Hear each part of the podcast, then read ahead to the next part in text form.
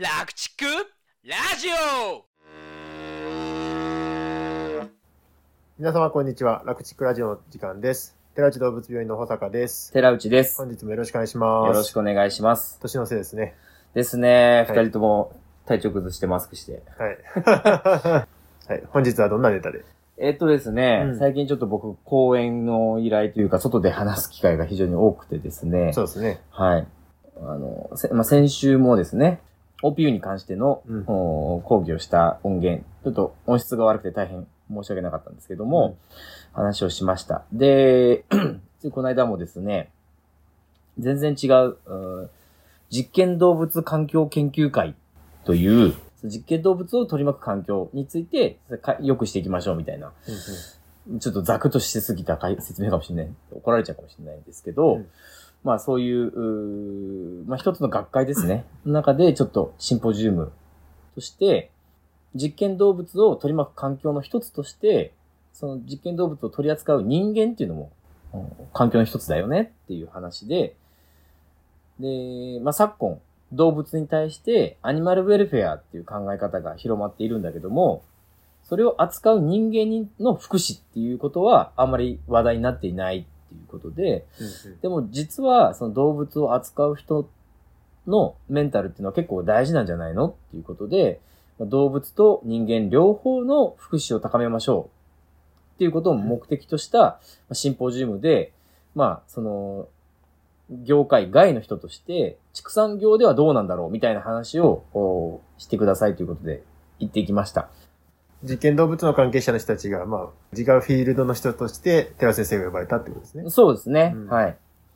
なので、まあ、ちょっと近いところとしては、その動物を扱うんだけども、最終的にはその命をあの奪わなきゃいけないっていう結末が待ってるってところはまあ共通することですよね。うんまあ、ど実験動物と家畜がってことですね。そうです。はい。うんなので、いや、じゃあ、可愛い、可愛がりすぎるっていうのはどうなんだろうと。で、も、おお世話すると、あまあ、愛着も湧くし、うん。きちんと世話をしなきゃいけないっていうことは一緒だし、うん。はい。まあ、その辺の共通性とか違いとかってものを、あの、感じられたらよかったのかなっていうような、まあ、そんな話の中で僕が喋ってきたのは、特にその畜産事業者とか我々畜産関係者ですね、家畜をどう捉えているかっていうところで、僕結構常々思ってるんですよ。その、僕も牛は大好きなんですけど、うんやっぱペットに対して大好きだと思う気持ちとか、その人間に対して好きだなっていう気持ちとはやっぱ違うんですよね。でも、す好きだし可愛いとは思う。うんっていう。で、この違う感覚っていうのは、その、家畜と関わったことがない人、感じたことがない人に伝えることは、まあもしかしたら無理なのかなというか、うんうん非常に似て非なる感じっていうのは難しいんだろうなっていうことを結構感じていて、うんそれを言語化しようっていうのを、あのちょっと頑張りました。なるほど。はい。頑張ったと言っても、あの、例えばですね、その命に対する責任とか、命、家畜を愛することについて、その、まあ、畜産事業者とか関係者、我々がその場で、その、食べるために土地区するわけではないので、基本的には牧場から出てったその先で、その土地区っていうお肉になるっていう工程があるわけですよね。うんうんなので、その、自分がそのい、バトンを握ってる状態ですよね。牧場にその牛、動物がいる間は、牧場の、の出せる条件の中でできるだけ良い環境を提供したいっていうこと。なるべく病気にさせないっていうこと。ね、苦しい思いをさせないっていうことがとても大事。で、あの、元気に行ってらっしゃいっていう形で、途上に送るっていうことが大事なのかなっていうことですよね。で、そして、ペットとして全然、ペットとかと全然違うのが、その家畜としての価値をちゃんと引き出すことっていうところがうん、とても大事だなと思っていて、その経済性っていうところなんですけど、その、人によっては、どうせ殺すんでしょみたいなことを言われる人もいるし、まあそう思ってしまうのもわかんなくはないんですけど、うんでもやっぱり、その畜産、家畜として生まれた命に対して、家畜としての価値を引き出せなかったとしたら、それは、その失敗なんですよね。うんなので、その、まあ、途中病気にさせてしまって、あの、お肉として、例えば、ね、700キロ取れたはずのお肉が600キロになってしまった。うんで、最後肉として、こう、いくらで売れた？みたいなのって、まあ、ある意味でその命に対して値札が貼られるようなもので、うんうんその値札を、ね、こう、牛自身は、な、いくらで売れようが、わかんないけども、でも、できるだけ高い。いやー、これはいい肉だねって言われて、送り出したい、みたいな。っていうのは、その価値としての、価値としての価値をちゃんと引き出すうんっていうことは、あの、一つ大事なことなのかなっていう。で、それ、それ自体がその命に対しての責任っていう部分で、あの、農家さんがよよく口にされることのように僕は思うんですよね。うんうんうん。で、あとは、その特に酪農家とかで言われるのが、最後廃用にするときにも、その、病気でうんとか、あの、死んでしまってじゃなくて、うんうんあの、まあ、繁殖とか、あ、あるいは単純に年取ってきたから、乳量が落ちてきたからとか、そういう理由で、あの、健康な状態で歩いて牧場出てってほしい、みたいな。理想ですね。うん。最後まで、そのお肉としての価値まで引き出せる。っていうところがやっぱ大事なこと。で、この感覚って、やっぱり、この業界にいないとなかなか難しいのかなって思ったりしてます。まあ、そんなかん、そんな話をしたりしてですね。うんうんあの、結構実験動物の方々も共感していただけましたほ。で、あとは畜産現場でその精神的な負荷を感じるタイミングって結構多いのでう、んあの、まあ、日常の業務の中もそうだし、あの、伝染病が流行ってしまって、もう、ものすごい数の殺処分しなきゃいけない。で、それに立ち会うのも大変だし、ニュースで聞くだけでもかなり精神的な負担が大きいよねとか、はい、あとは、あの、一応学術的なシンポジウムだったんで、あの、文献を引っ張ってきて、僕も調べてて、ショッキングだ、ショッキングな文献結構出てきちゃったんですよね。うんうんっていうのが、その、いろんな国において、都市部よりも農村部の方が自殺率が高いとか。うんまあ、これが、まあ、世界中の先進国では、その、経済発展していくタイミングでの、うん調査なので、やっぱり農村部から都市部に人がへ移動してっちゃうんで、どうしても人が減っていくこの、寂しさとか閉塞感みたいなのは、まあ、人の心を寂しくさせてしまうのかなと思ったりうん、まあ、そんなことは感じましたね。うん。まあ、一番ショッキングだった文献は、その、先ほどは農村と都市っていう、都市部っていう比較だったんですけど、その農業だけで見ても、作物を作る、野菜とかを作る農家ではなくて、酪農畜産に関する産出額が高い地域では特に自殺率が高い。で、これが25年間、過去25年間一貫した、あの、傾向としてあって、で、しかも、作物の産出額が高い地域では、それはなかったと。これが日本での調査だって言うんですよ。なので、まあ、その農家で多いって話じゃなくて、畜産酪農の産出額が多い地域。な、な、ね。で、これが県単位なのか、市町村単位なのかもちょっと僕は今、把握してないんですけど栃木県なんかは多い方ですよね。で、市町村単位で言ったらもしかしたら那須っていう地域が多いと思うんで、どういうことなのかなって、酪農だけで限れ限れば、まあ、寒、寒さとか、そういうのが、ね、その、条件が合う、合うのかもしれないってこともあるかもしれないですけどね。その、畜産業が原因ではなくて、うん畜産業をやりやすい地域っていうのと、鬱になりやすい地域っていうのが気候的に条件被ってるみたいな、そういうこともあり得るんで、直接的な因果関係はここは、ここでは語られてないですうん。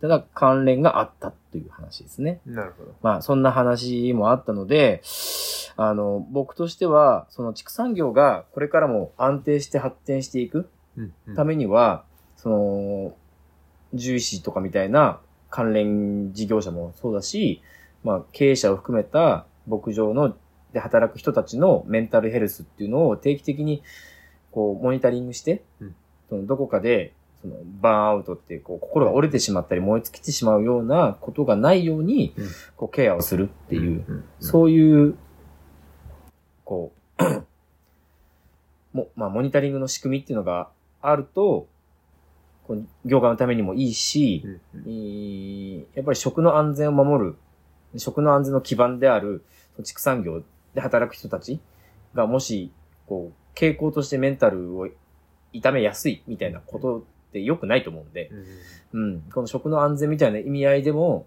そのみんな、みんなのメンタルっていうものを安全な状態を保てるようにモニタリモニタリングするみたいな、そういう仕組みを作るのもありなのかなって、まあ、今回思ったんですよ。なるほどね。はい。みたいな、はいまあ、大体話をさせてもらったんですけど、うんそれを聞いて小坂先生どう思いますかっていう。難しい内容ですね。この講演をするにあたって、うんその、畜産関係者の方々に、まあ、ツイッターとか、SNS を使って、たくさんの人に、こう、アンケートお願いしたので、うん協力してくれた方々皆さんありがとうございました。あの、収集期間3日間しかなかったんですけど、うんまあそれで144人の方からの回答あったんで、まあそうなんですね。すごいですね。そ、そこに一番、その、参加者がビビってました。3 3日間で150人近いデータを集めてくるっていう。うん皆さんデータ扱うのが好きな人多いんで、ああ、なるほどね。はい。データ持って、短期間でデータ持ってきたことに一番、あなんか興奮しましたね。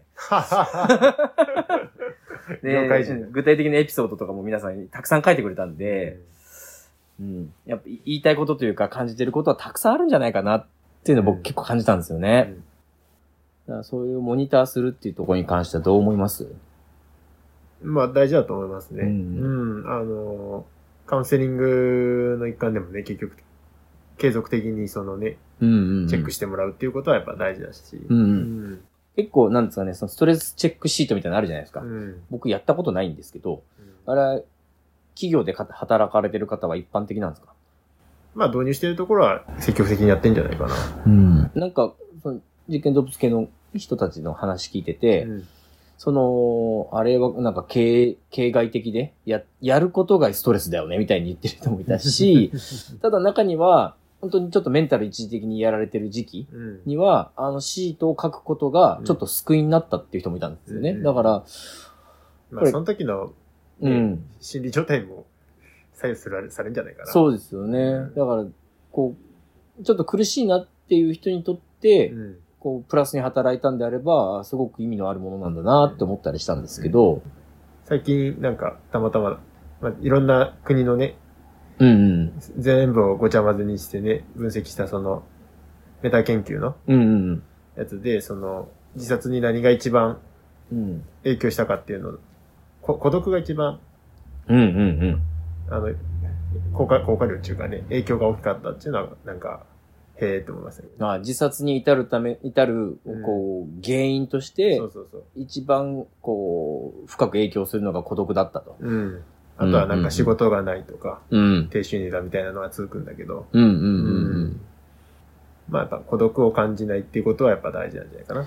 まあ、さっきの、都市と農村での比較って言った時の、まあ、農村部うんっていうのもやっぱり、こう、段階的に孤独になっていくのをすごくこううん感じていいくような地域では、うん。やっぱり心に良くない影響が多くなるみたいな、そういうことですよね。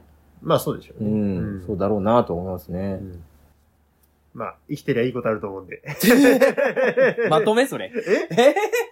え？いやいやまあその通りです自殺の話ばっかりしてるから。うんなんか、ちょっと暗くなっちゃいましたからね。そうそうそう。うん話してると暗くなっちゃうから。うん。年の瀬だしね。うんうんうん。うんそうですね。また来年いい年になりますよ。まあ、いい年にな、したいし、うん。みんなにとっていい年になるように我々も頑張っていきたいし、はい。うん。まあ、このラジオがね、うんもし誰かの、ちょっとでも支えになってたら嬉しいですよね。そうですね。結構、忙しいじゃないですか、畜産現場。うん。忙しすぎて、孤独になることとかありますよね。ああ、まあ合うかもね。うん。周りに人がいないわけじゃないんだけど、うん。のもあるし、暴殺されてね。暴殺されすぎて忙しいとか、まあ、就職してる、その働いてる牧場とか、その職場がうん。実家からも遠くて、うん。生まれ育ったところから遠いから友達もいなくて、うん。うん。うん。っていうことは結構ありますからね。そうね。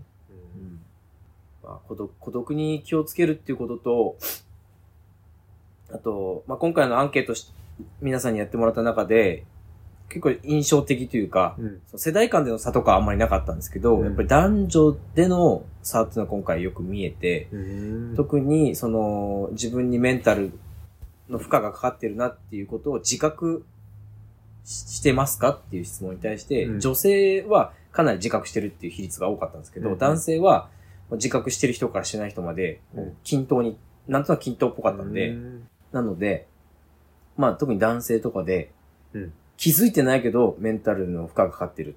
うんで、コメントの中にも、今まで認識してなったけど、このアンケートに答えて、うん自分のこのあの不調とかうん疲れとかが、このストレスから来てるんだなっていうことが初めて気づいたとか、うんセルフケアっていう言葉を見て、あ、ケアした方がいいんだなってことに初めて気づいたみたいなコメントもあったんで、うんうん。だからその自分をちゃんとケアするっていうこと。そうですね。うん。自分で自分を大切にするっていうのはとても大事ですよね。そうですね。うん。仕事より何より自分の命が一番大事ですから。はい。おっしゃる通り。はい。そんな感じで。なんかコメントないですか？別に。年の瀬にこれをどう結ぼうかなっていうことをずっと考えてたから。確かに、あの、クリスマス前に収録するような内容じゃない。確かにそうだ。うん、ねまあみんなにとって少しでも心は温かい年末だといいなっていうことは本当心から思ってますよね。そうですね。まあ今頃ね、お子さんたちはあの、クリスマスプレゼント開いてる頃だろうかあそうですね。ら。うん。うん。みんな体調には気をつけてください。そうですね。はい。はい。まあ健康第一で、皆さんも、まあ良いお年をお迎えください。はい。ということで本日は以上となります。ありがとうございました。ありがとうございました。この番組の情報はなるべく科学的知見に基づいてお送りしておりますが現場での経験則や個人的な見解も含まれております。牛の治療に関わることはかかりつけの獣医さんとよく相談の上ご検討ください。本日の番組はいかがでしたか？番組への感想・質問はこちらまで。ファックス番号5975 e メール。Rakuchiku.radio アットマーク gmail 番組概要欄にも記載してありますのでぜひお気軽にご連絡ください。お参加今夜は。